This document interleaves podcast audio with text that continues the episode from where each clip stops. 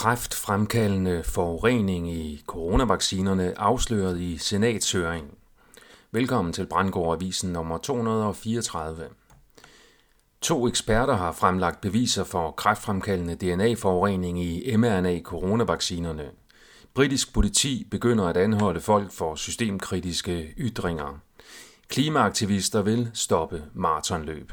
Mit navn er Per Brandgård, og det er den 23. september 2023. Marianne Demasi skriver i Brownstone Institute, at forskere er alarmeret over fund af DNA-forurening i Pfizers mRNA-vaccine. Philip Buchholz er ekspert i kræftgenetik, og han har vidnet foran en komité i senatet i South Carolina.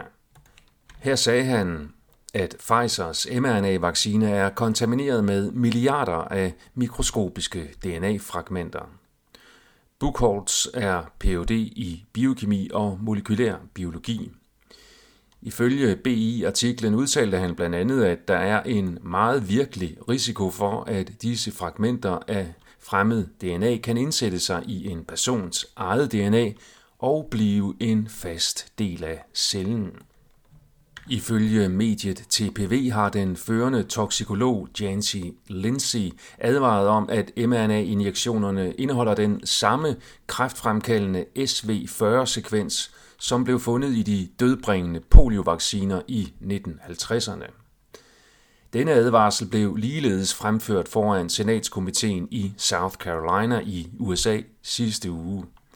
Lindsay udtalte endvidere, at der efter hendes vurdering måtte være en ondskabsfuld hensigt bag at lade injektionsvæskerne med SV40-sekvensen.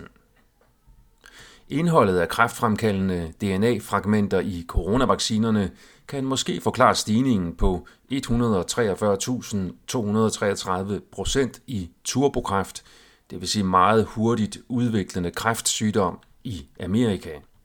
Stigningen er bekræftet af den amerikanske sundhedsstyrelse CDC ifølge mediet TPV. Samtidig med, at flere og flere fagfolk afslører de skadelige virkninger af og indholdsstoffer i mRNA-coronavaccinerne, skruer regeringer bissen på over for kritiske ytringer. TPV beretter således, at den britiske regering har beordret politiet til at begynde at arrestere folk, der deler indhold online, som faktatjekkere er uenige i. Lovgrundlaget er den såkaldte Online Safety Bill, som er vedtaget og trådt i kraft i Storbritannien. Den betyder, at de britiske myndigheder nu har magten til at straffe enhver borger, der deler noget på sociale medier, som myndighederne definerer som had, eller misinformation. Det er reelt værre end det skrækscenarie, der er beskrevet i bogen 1984. Ifølge DR så bønfalder arrangører og klimaaktivister om ikke at afbryde Berlin-marathon. Arrangørerne frygter, at klimaaktivister vil lave afspærringer på løbsruten. Det er uklart præcist, hvorfor klimaaktivisterne har set sig sure på maratonløbere. En mulig forklaring er, at løb øger kroppens CO2-udskillelse, og menneskeskabt CO2-udledning er som bekendt årsagen til de katastrofale klimaforandringer. Lange løbeture og andre former for aerob motion kan dermed betragtes som en trussel for klimaet, som de woke demonstranter kan motiveres til at bekæmpe.